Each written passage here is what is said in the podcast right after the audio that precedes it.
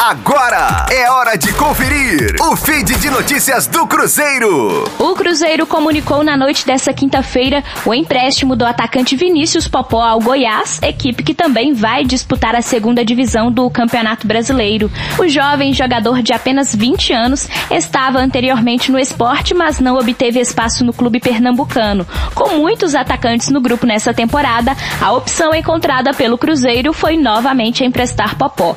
De acordo com o Cruzeiro, Cruzeiro, o vínculo entre o atleta e a equipe goiânia é válido até o término da segunda divisão do Campeonato Brasileiro desta temporada.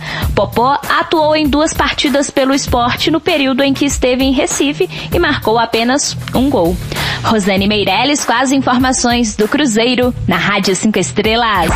Fique aí! Daqui a pouco tem mais notícias do Cruzeiro. Aqui, Rádio 5 Estrelas.